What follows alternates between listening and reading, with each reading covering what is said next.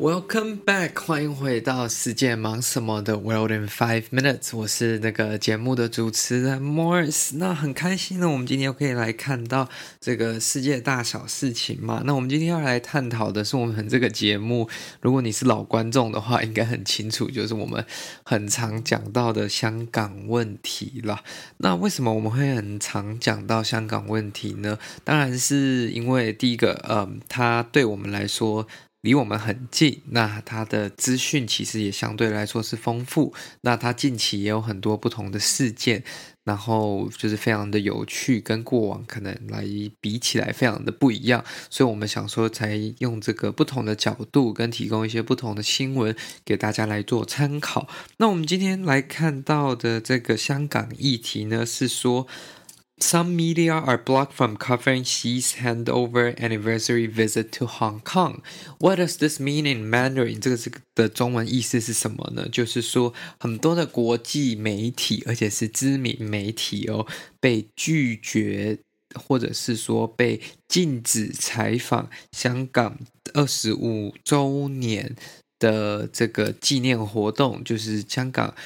回归中国二十五周年的这个纪念活动的采访的现场都被拒绝掉。那这个活动为什么很特别呢？因为这也是中国国家主席习近平他会到港参访。那到港参访，因为是在七月一号嘛，所以其实你可以看到香港很多地方都立起了很多的栅栏啊、巨马，甚至有很多的这些呃香港警察已经在大马路上巡逻，或者是在那个会场旁边去做这个维护跟戒护保安呃的这个动作。那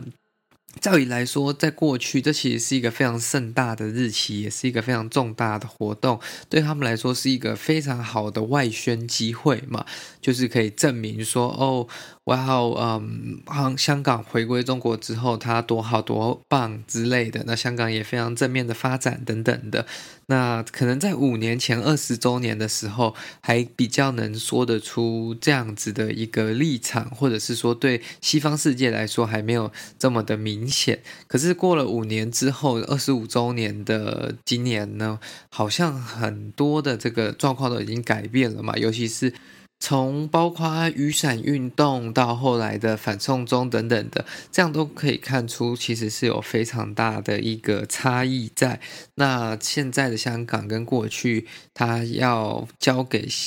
中国回就还回中国之前呢，是非常大的一个差距了。那有超过七个。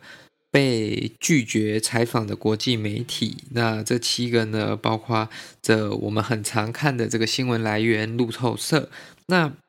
这个原因呢，是说他们想要找到一个安全跟媒体多元性的平衡。他是说，这个香港政府的发言人是说，They are striking for a balance as far as possible between the need for media coverage and security requirements。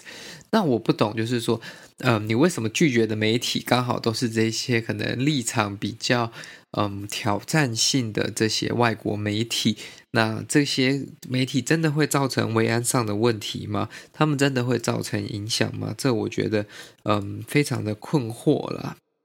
那他们是说，嗯，they will not comment on the outcome，就是他们不会再对于哪一些可以或允许进入的这些媒体或不允许进入的媒体再多做评论。那其实对于香港本地的这个记者协会，他们也是非常的愤怒嘛，因为他们也有很多本地媒体被拒绝。发与这呃这个采访的这个许可，那包括很多像那个 China Morning Post 啊、Hong Kong O One、明报等等的这些相对来说立场没有那么一致的这些报纸跟媒体都被拒绝采访。那这些本地的这个我可以理解了，因为他立场终究跟你不同，他进来也不会写出什么好东西。虽然我不是支持这样的行为，可是我，you know it's。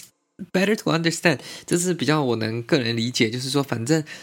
对啊，他们来也不会写出好东西。那我本地媒体我就找这些，可是国际媒体对他们来说，香港这么重要的一个国际大城市，那这个如果做得好，也是一个不错的这个外宣机会嘛。那你拒绝国际媒体，也一定会有这样子的 fallback，一定会导致就是国际媒体来批评你嘛。那包括这这个 South China Morning Post，那还有 Bloomberg，就是彭博社。甚至还有很多呃其他的这些都被拒绝，那甚至还有一些是说他们根本没有回复，就是直接 ignore 他们的申请，直接忽视掉了他们的申请。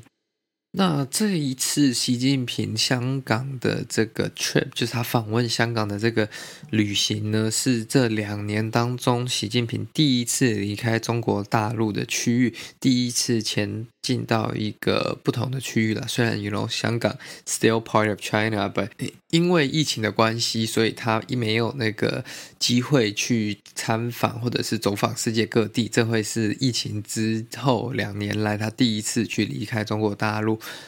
内地，然后只踏到香港，所以这一次的不管是保安、维安都非常的 detail，尤其是经过了去年的反送中跟所谓的香港国安法。那现在其实香港人对他的好感应该是非常高度保守的，所以为了要确保这个典礼就是顺利的进行，跟这个他的来访是很顺利的，我相信香港的这些警察跟他们的维安单位应该有投入蛮多的心力，因为我们这几天可以在很多主流媒体啊，我自己在华视啊等等都有看到，其实他们很多都有拍到香港的马路上现在的维安情况，其实蛮。嗯，特别的啦，不像是一个民主地方会有的那一种呃维安状况跟整个情况啦。那这个是一个非常特殊的情况，因为这一次也会是这个新特首就任的一年，呃，一个就职典礼。那对于香港人认不认同这个特首，或者是说对于这个特首能不能就是赢回人民的信任？避免像就是前一任的特首林郑月娥造成这样子的嗯遗憾的事情发生，我觉得这个还要再看接下来的变化，尤其是他就任之后会不会提出更严厉的这种类似香港版国安法，或者是说他会松绑一些过去林郑月娥所做的规定。好了，那这就是今天为各位报道的新闻啦。如果喜欢这个节目的话呢，在这个。继续追踪我们的节目，然后也可以分享给你的亲朋好友。那也欢迎您就是在我们的这个社群媒体上跟我们互动，也可以加入我们的赞助方案，这对我们来说是很大的帮助。那我们就下次再见喽，拜拜。